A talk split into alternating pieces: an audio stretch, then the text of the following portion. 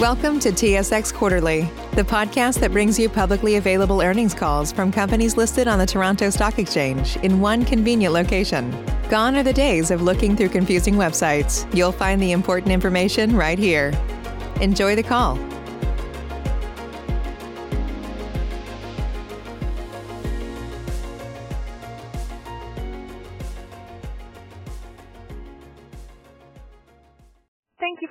By. This is the conference operator.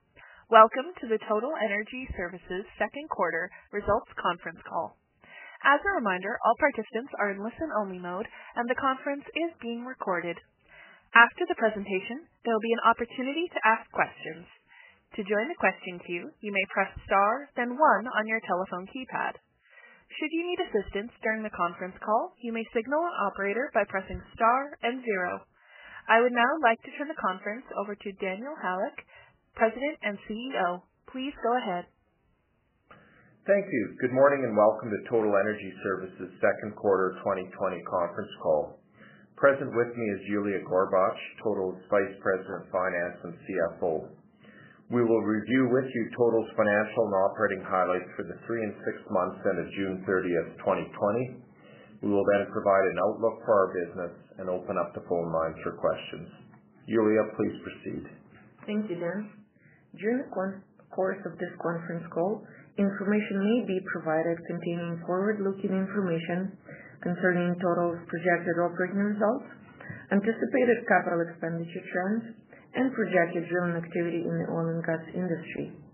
Actual events or results may differ materially from those reflected in Total's forward-looking statements due to a number of risks, uncertainties, and other factors affecting Total's businesses and the oil and gas services industry in general. These risks, uncertainties, and other factors are described under the heading Risk Factors and elsewhere in Total's most recently filed annual information form and other documents filed with Canadian provincial securities authorities that are available to the public at www.sedar.com. Our discussions during this conference call are qualified with reference to the notes to the financial highlights contained in the news release issued yesterday.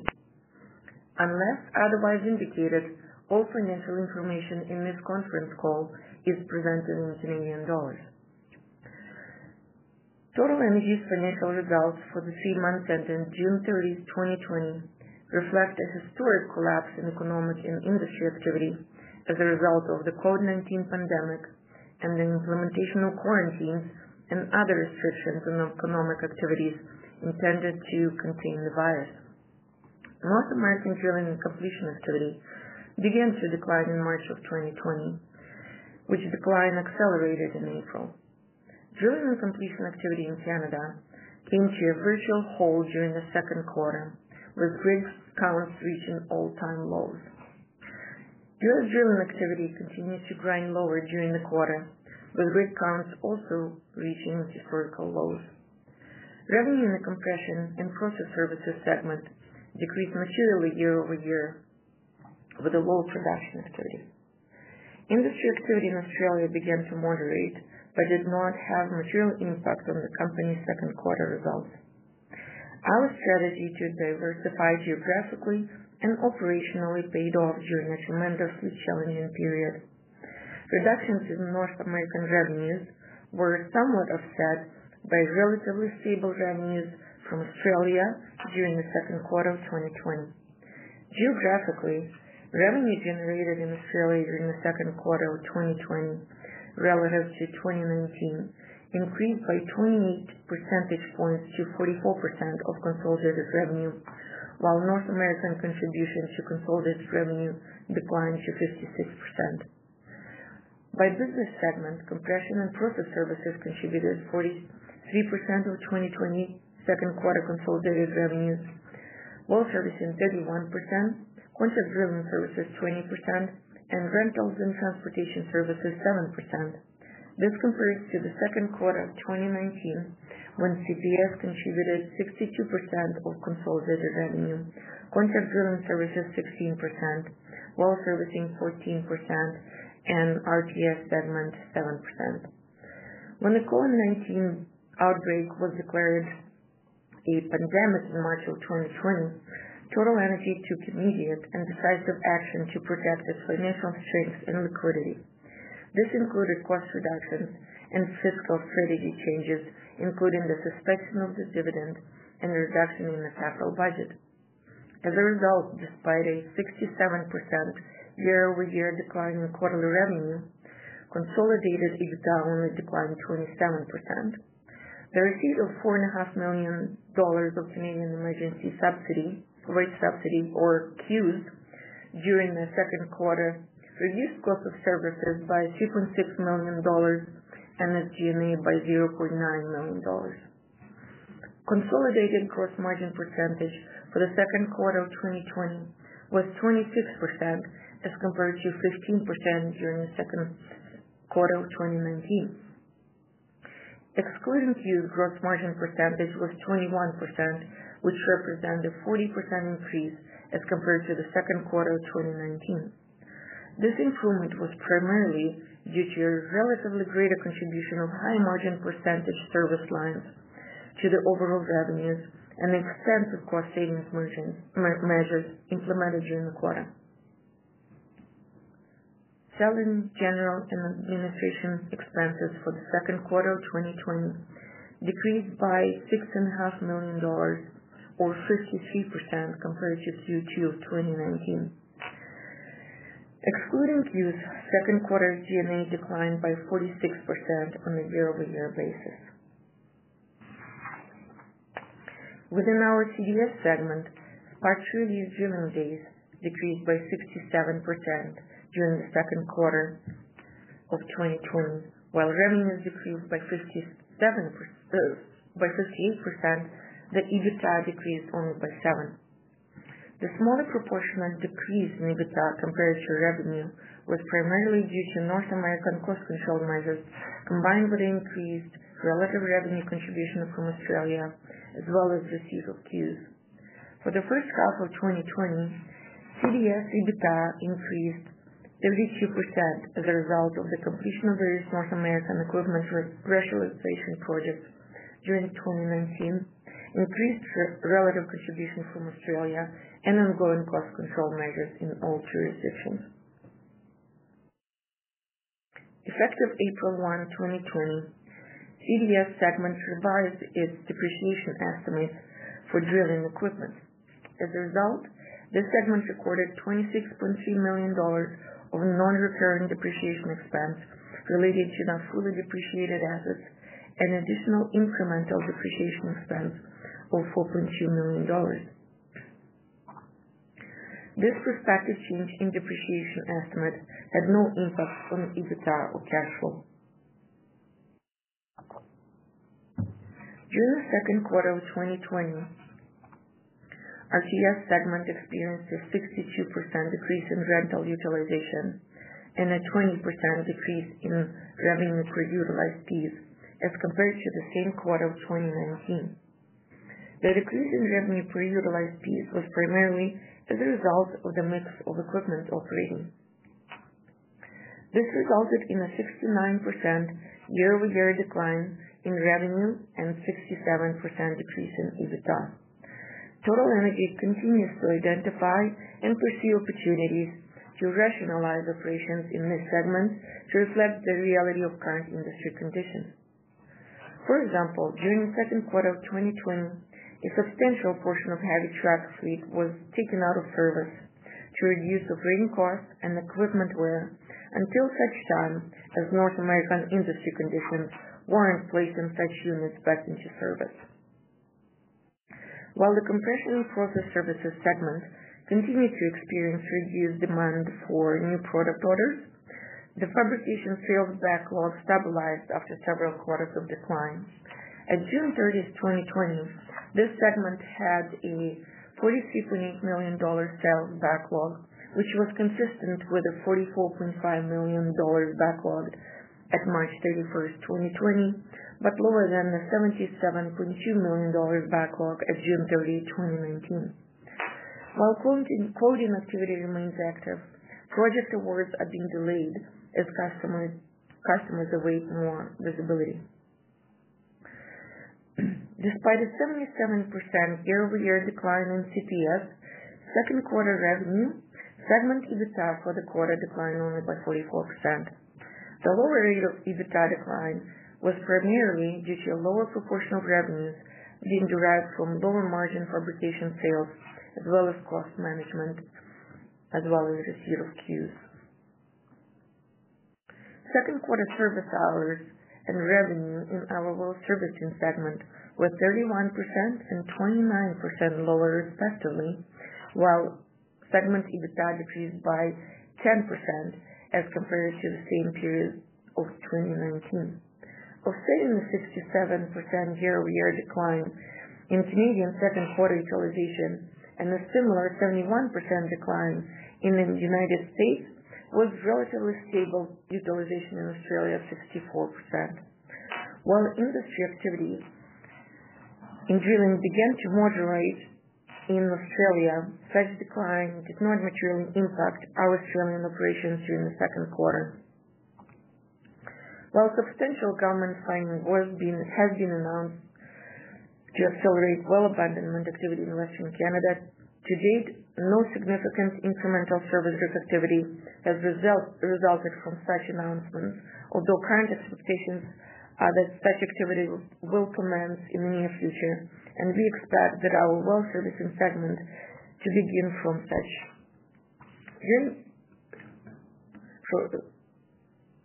to benefit from such um, activity. During the second quarter of 2020, Total Energy generated 13.8 million dollars of cash flow and 36.2 million dollars of cash from operating activities as compared to 22.4 million dollars and 4.1 million dollars respectively in the second quarter of 2019. Contributing to the increase in cash generated from operating activities was 6.7 million dollars of inventory unwind during the quarter, as well as 3.3 million dollars increase in deferred revenue as deposits were received during the quarter for new fabrication sales orders and gas compression rental contracts. Following the refinancing of 40.2 million dollars term debt that matured in April 2020 with a 50 million dollars five-year term loan bearing interest at a fixed annual rate of 3.1%, our net working capital position increased from the end of 2019 by 27% to 131 million dollars.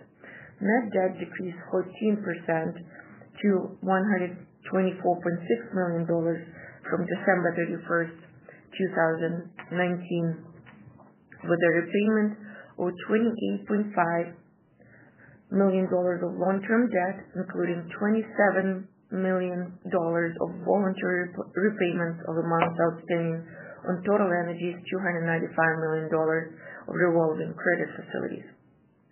At June 30th, 2020, our weighted average interest rate on outstanding long-term debt was 2.96% as compared to 4.34% at June 30th, 2019. This lower interest rate, combined with lower outstanding long-term debt balances, contributed to a 0.8 million dollars year-over-year reduction in quarterly interest costs. Total Energy's bank covenants consist of maximum senior debt to trailing 12 months bank-defined EBITDA of 3x and the minimum bank-defined EBITDA to interest expense of 3x. At June 30, 2020, the company's senior bank debt to bank EBITDA ratio was 1.95x, and the bank interest coverage ratio was 9.5x. Thank you, Yuliya. The second quarter of 2020 was unlike any period in our 24-year history. In the face of the COVID-19 pandemic and a substantial decline in the price of oil, the North American energy industry experienced historic activity declines, and industry activity levels began to moderate in Australia. The benefit of Total Energy's diversified revenue base, combined with the immediate and substantial actions taken in response to these exceptional market conditions, are reflected in the company's ability to generate significant free cash flow even during the most difficult of times. We are pleased to be able to support our customers by maintaining continuous operations in all jurisdictions, while at the same time ensuring the health and safety of our employees and other stakeholders and preserving the company's financial strength and liquidity. During the second quarter of 2020, as Yuliya mentioned, our financial position continued to strengthen. After 6.3 million dollars of net capital expenditures and 2.5 million dollars of interest expense, the company generated 5 million dollars of free cash flow before changes in non-cash working capital items. With the monetization of working capital, cash provided by operating activities during the second quarter of 2020 was 36.2 million dollars, which was utilized to reduce long-term debt by 32.9 million dollars, or approximately 12% during the quarter. Additionally, with the refinancing of 40.2 million of term debt that matured in April of 2020, our working capital position increased to 131 million dollars, which included 21.1 million dollars of cash at June 30th. Net debt totaled 124.6 million dollars at June 30th, 2020, the lowest amount since Total Energy completed the acquisition of Savannah Energy Services in June 2017. In the three years since completing the Savannah acquisition, despite lackluster industry conditions for much of that time, Total Energy has reduced its net debt position by 110.4 million dollars, or 47%. During the same period, the company has invested 100.3 million dollars in net capital expenditures and returned 42.5 million dollars to shareholders through dividends and share buybacks. Having suspended the dividend and reduced our 2020 capital expenditure budget by 57% to 10 million dollars earlier this year, Total Energy is now squarely focused on further debt reduction and the pursuit of exceptional investment opportunities. I'm extremely proud of how our employees across all business segments have stepped up to ensure that Total Energy will not only survive the most challenging environment we have ever faced, but also emerge in a stronger and more competitive position. On behalf of our board of directors and shareholders, thank you. To our employees that are waiting to go back to work, we thank you for your perseverance and understanding and look forward to welcoming you back as soon as possible. I would now like to open up the phone lines for any questions. Thank you. We will now begin the question and answer session. To join the question queue, you may press star then one on your telephone keypad. You will hear a tone acknowledging your request. If you are using a speakerphone, please pick up your handset before pressing any keys. To withdraw your question, please press star then two. Once again, to join the question queue, please press star then one now. Our first question comes from Dane Bilek of CIBC. Please go ahead. Morning, everyone. Good morning, Dane. I guess starting off on the two Australian rigs that you had taken out of the field for upgrades and recertifications, I guess two-part questions. One being, how active were those rigs over the first half of the year? And secondly, any incremental color you can share on the nature of the upgrade as well as the customer commitment? Uh, first of all, we had telegraphed in Q1, uh, we had anticipated these rigs would be coming down for recerts. Um, um, Our uh, current 10 million dollar 2020 capital budget contemplates uh, the recertification of those rigs. Um, the fact that they are going down for recert and upgrades doesn't mean they won't work during the period. Um, what we're doing is doing some, how would you say, component upgrade/replacements that may allow the rigs to do shorter term projects until such time as we have to pull them in and um, basically retrofit the uh, the main components. So, you know, that's a pretty dynamic process. I can't get into all the details, nor uh, do I know all the details at this time. But um, suffice it to say, we expect uh, both rigs will be um, the retrofit upgrades and um, recerts will be done uh, so that they're back operational in Q2. Um, we do have the one rig committed. I'm not going to comment on uh, contract terms, but um, the commitment includes us doing some uh some modifications, basically to increase the capacity of the rig. and so We're pretty comfortable with what's what's happening there. So Again, I think you'll see uh, utilization over the next three quarters, and uh, um, that'll reflect two of these rigs being in a bit of a funny place, you know, undergoing recerts and uh, upgrades, but also somewhat being available for, you know, one-off wells. Understood. That's good color. Thanks. Yeah, we couldn't um, put them out for a program right now because we would, you know, the derricks would be maxed out on days. Right. Right. Okay, that makes sense. I guess shifting gears uh, to compression and processing, margins obviously was very strong in Q2. Would that have been aided by anything unique to the quarter, or was that more of a function of uh, mix given the lower fabrication activity? Certainly mix uh, was important. Obviously, fabrication sales dropped off considerably year-over-year. That also happens to be your lowest margin part of the business. You know, the highest margin part of the business is rentals. and um, You know, you can see our quarterly utilization and horsepower in the fleet. So, You know, that contributed. Um, you know, cost management, all of our divisions, um, you know, we're quite pleased with how management employees uh, buttoned down and uh, really managed their costs. And then Obviously an element uh, in all divisions is CEWS within Canada. Mm-hmm. Mm-hmm. That makes sense. Understood. Um, I guess maybe just last one for me. Acquisitions is something we've been talking about for a bit now, and you know, you've highlighted that as a good opportunity in this environment. Could you maybe just discuss what would be an ideal target for you in this environment, whether that's something where you're looking for material synergies or perhaps, you know, taking out a bloated platform where you could really add value by cutting costs? It would make an ideal target right now. So first of all, uh, you know, we have to benchmark any external acquisition with um, a pretty compelling opportunity we see, which is the repurchase of our shares. Um, you know, that said, uh, everything else being equal, we're partial to growth over contraction. Um, but uh, we benchmark any external acquisition against, you know, our own reducing our share count. With that in mind, you know, we are definitely focused um, on continuing our strategy of um, gaining critical mass in all our key markets in our four business lines.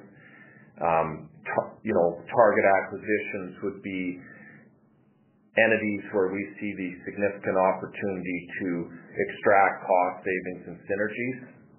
and Obviously, asset quality is of uh, critical importance. We're not just gonna buy something to add um, iron. So really what'll drive us is, you know, assuming quality assets, um, our ability in our minds to uh, take that entity and um, extract some significant synergies. And I think there's a lot of that out there. You know, the key is doing it at a price that, uh, you know, allows us to get a return on capital over the life of the investment.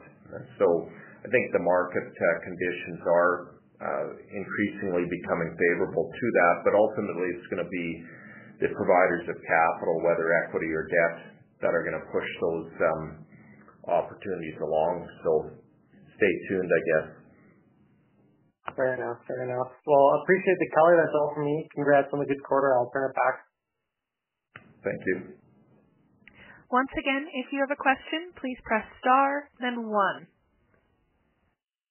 To join the question queue, please press star then one. Our next question comes from Oren McCluskey of Lincolnshire Management. Please go ahead. Hi, Dan. How are you? I'm well, Oren. Can you hear me? Must be near. Good. Yes. We must be near bottom if you're phoning. I hope so. That led me to In a while. my question. you mentioned you mentioned share repurchases as a compelling investment opportunity. Have you um, begun a share repurchase program, or what you're thinking on that? Is my first question. The second question is, any further color on your compression backlog going forward? So on the first question, we do currently have a normal course issuer bid in place. Um, we suspended purchases in late Q1 with kind of the whole pandemic thing and and wanting to, you know, get a better understanding of what that meant for our cash flows. Um, you know, the one thing we're sensitive, we did receive some Paycheck Protection payment money in the U.S. We have not recorded that as income and won't until it's forgiven. and so We're pretty sensitive to, um, you know, we wanna make sure that we get through all of this and and and uh, don't do things that uh, compromise our ability to take advantage of of programs to help get us through this. So, um, but That said, um, you know, we're pretty interested in our um in in reducing our share count right now. Um you know, I think um one indication is we continue to sell old equipment. During the quarter, we sold or retired um, literally for scrap metal, some old equipment. Um, some of it was through private sale, others through auction. and We're consistently getting significant premiums to net book value uh, from Ritchie Brothers and other disposal sites. Whereas, you know, we're trading at, what, 20 cents on the dollar in the public equity market. So There's a, in our minds, a pretty significant disconnect between um, Good point. You know, our public valuation and what, um, you know, cash buyers are willing to pay. So, um, The second question on, sorry, that was on the backlog. So, I guess encouragingly, Oren, we saw stabilization. You know, it was a, uh, as everyone knows, I don't need to belabor this, but it was a really, really uh, tough, strange, um, weird quarter. You know, communication itself was pretty limited with people quarantining and offices closed. and so I got to say, I'm pretty happy with our group to basically have preserved their backlog.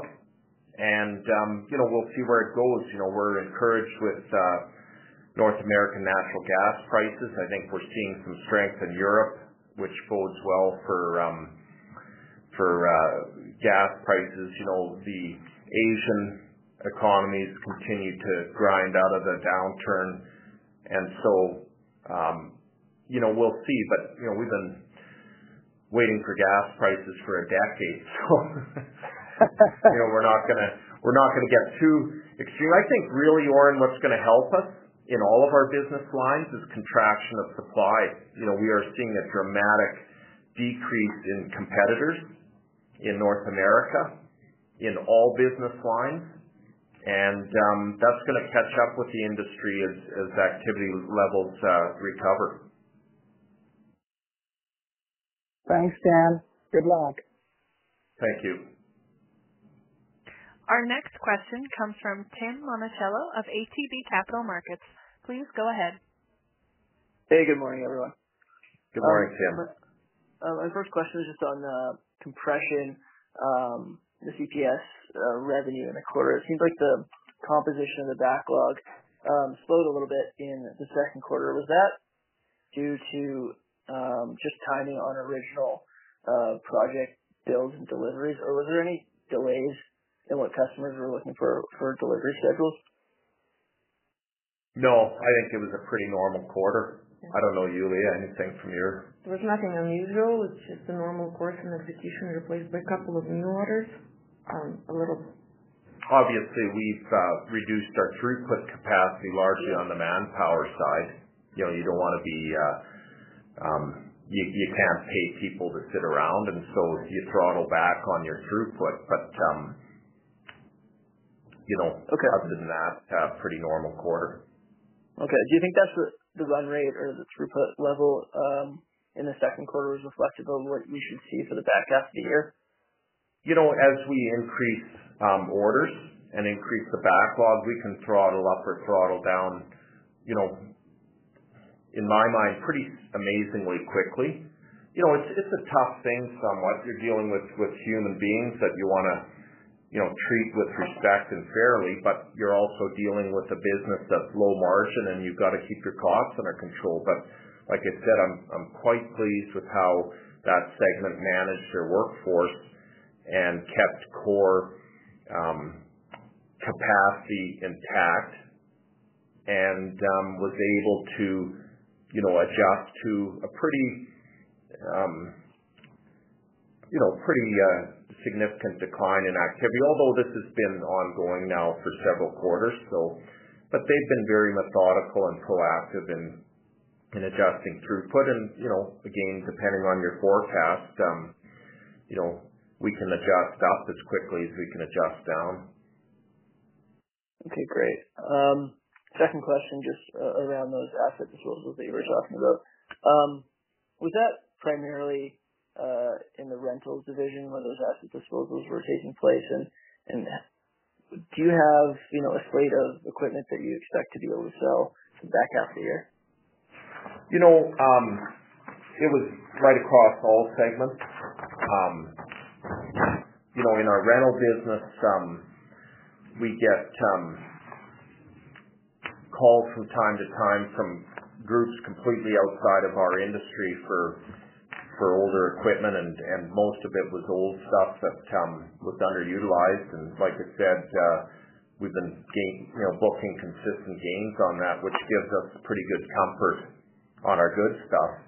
Um, you know, on the rig side, we did decommission seven rigs during the quarter and, um, you know, literally salvaged some major components, but cut those rigs up for scrap steel, and the proceeds we got exceeded book value before our change in estimate on depreciation. Really, our change in estimate didn't affect those rigs. Those were rigs that we, you know, had allocated purchase price three years ago at the Savanna acquisition that reflected the fact that we didn't put a lot of value on them. So our change in estimate did not impact. And, and you know, on our change in estimates within our drilling rig business, really what precipitated us to review that was the fact for the first time that we've ever seen in, in 24 years, you know, we've had good rigs sitting for extended periods of time.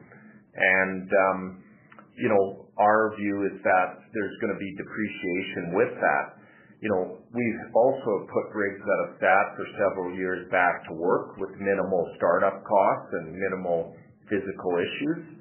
And so we've got a significant amount of comfort in the quality of our asset base, but we also recognize that particularly given our strategy of not working rigs at uneconomic prices, that uh, these rigs are going to sit for a bit. And so our new estimates are very much in line with the industry. It's straight line. That's the major change. And what it does will increase our depreciation expenses in slower periods. You know, in busier periods, you know, it may decrease it.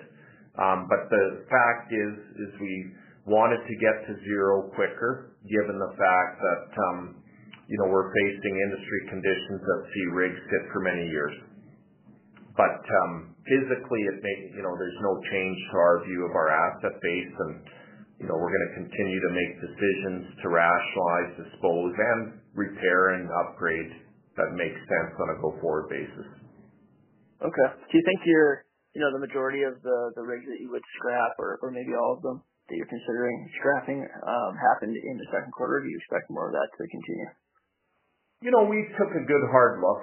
So seven mechanical doubles in the U.S and two singles in, in Canada. And again, that's a constant uh, process, but you know, we've got pretty much the real old stuff. We did around last year, some of the old uh, triples in the U.S. and um, and a few others. So, you know, it's not going to be a big issue going forward.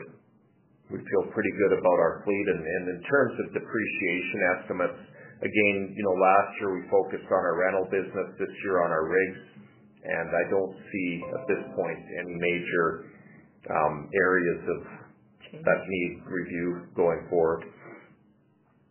Okay. Um, and then I just wanted to dig into the comment that you had around uh, M&A and, and you know potentially focusing on getting to critical mass in uh, you know your core businesses. Um, on a geographical basis, has your view changed on which markets you find the most attractive? Uh, you know, there's a lot of talk about you know the U.S. market never getting back to, or at least uh, you know not in the near term getting back to levels that we even saw in 2019 in terms of rig activity. Um, so how, do you view the, markets, I guess, um, on a on a ranked basis between Canada, U.S., and Australia in terms of M&A? Well, you know, every market's different. I think the U.S. is obviously by far the largest market, and you know, I think uh, the same uh, analysts that say we'll never get back to 2019 were also in probably 2017 saying we're going much, much higher. So I think, um, you know, depending on where you're at in the cycle, you're going to get different views. Um, our view is we've got a long, long way to go in the U.S. to achieve critical mass. So that's an obvious area of interest for us, but we don't do things just to grow. And so we've turned down many opportunities to grow um, where the math didn't work for us, you know, including some pretty prominent drilling rig consolidations that have happened the last uh, couple years here. Um, that said, we're seeing a lot of uh, potential deal opportunity there. Um, but we're also open to, you know, organic again, it comes down to math and where do we see the best returns for an incremental dollar of investment. And so there's a lot of change underway in the U.S.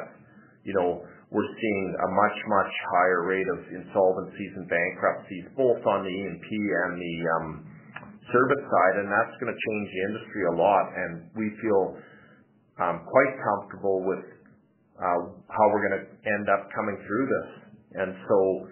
Um, we're seeing a lot of deal flow and, you know, we're gonna remain disciplined and make sure that any deal that we do do, uh, you know, works for our shareholders. And you know, we look at the Savanna acquisition that we completed three years ago. Certainly, we wouldn't have expected um, the mediocre conditions that we've seen over the last three years. But again, I, you know, talked a bit about our cash flow and ability to pay down debt. And you know, when we modeled that, we modeled to say, what if it continued to be tough? And you know, I'm pretty happy we did that because it has been tough, but we've also uh, made, in my mind, quite impressive uh, steps to pay off the debt that we assumed, not work our asset base um, super hard at ridiculously low prices, and we're gonna come out of this with a good quality asset base that's ready to go to work with minimal uh, capital requirements. And so that's how we're gonna view any acquisition. You know, Australia is a pretty small market. We're a well-regarded um, participant in that market. The reality is it's a very high cost um, jurisdiction to do business, and I know Savanna historically learned a lot when they entered that, and thankfully it was before we owned it. And, you know, we're trying to learn from their experiences, and we have learned, as have they. And, and so, um, you know, you've got kind of 35 to 45 rigs drilling in all onshore Australia at the, you know, peak times. Um, you know, that's the market that, um, you know, it's not the same as the U.S. Canada right now. The reality is we see that as the most difficult market, largely just given the political environment here and the inability uh, to get uh, infrastructure built. And so um, you know, what it does mean is our risk-adjusted perspective um, requires, you know, a heck of a deal. Um, you know, we just our risk tall or our risk uh, perspective is highest in uh in Canada. Now, that can change with one election. Yeah, yeah, absolutely. Uh, U.S. dynamics might change as well with, with the election. Exactly. Um, so you always want to do the what if. Right. Um, that, that's really helpful color. I appreciate that. And then um, I guess one more question for me, and that's just around um, the federal government's um, abandonment aid package. I'm wondering if you've seen any um, contract awards from that uh, as yet, and if you have any idea of what that could look like in terms of, I guess, well servicing activity and rental activity for the back half of the year? So we're very active in all three provinces. Um, what we've seen is, is the deployment of funds not flow as quickly as one would have hoped. I expect that'll accelerate here over the next couple months. Um, but for whatever reasons, uh, there's been a slow deployment of funds coming out of those programs. So the reality is in Q2, uh, out of that federal 1.7 billion or whatever, there was no activity for us. Um, going forward, we expect that to change. But again, I can't control government departments, so um, you know, I'm not going to give any forecast, but our sense is it's going to be reasonably soon here. Okay. So you haven't you know, have you don't have anything concrete in hand. Q2 had no benefit for our businesses. Right. And just to clarify, this far into Q3, there hasn't been any. Um, I don't comment on. I'm not going to comment on that. I think um, we're very active in that mix, and you know, I'm not going to comment on specifics. Okay, fair enough. I appreciate all the, the details you provided. Thanks, Dan. I expect Q3 will be better than Q2 for uh, for proceeds from those programs. I'll, I'll give you that forecast, Tim. Hey, directional guidance is better than no guidance. Thanks. Yeah, you're welcome. Once again, if you have a question, please press star, then one. This concludes the question and answer session. I would like to turn the conference back over to Mr. Halyk for any closing remarks.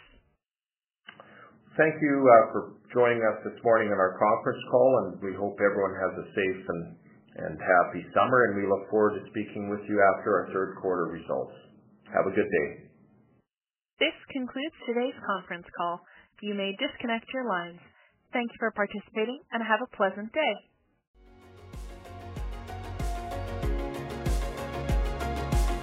Thank you for listening to TSX Quarterly. If you enjoyed the cast, remember to leave a good rating. And remember, for any additional inquiries, please consult the company's investor relations section on their website. See you next time.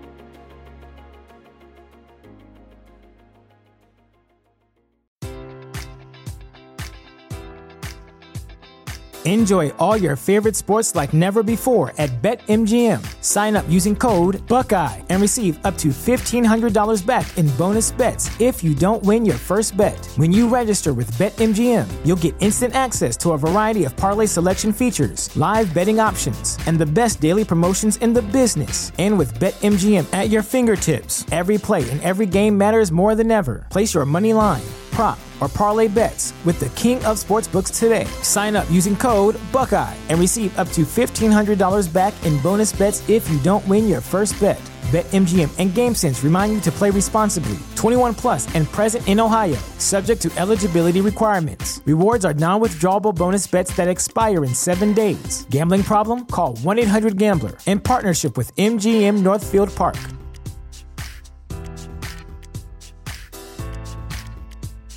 Sick of being upsold at gyms? My guy, you're currently a base member. For $90 more, I can upgrade you to our Shred membership. For 130 more, you'll be a Swole member. And for just $300 more, you'll reach Sweat Platinum.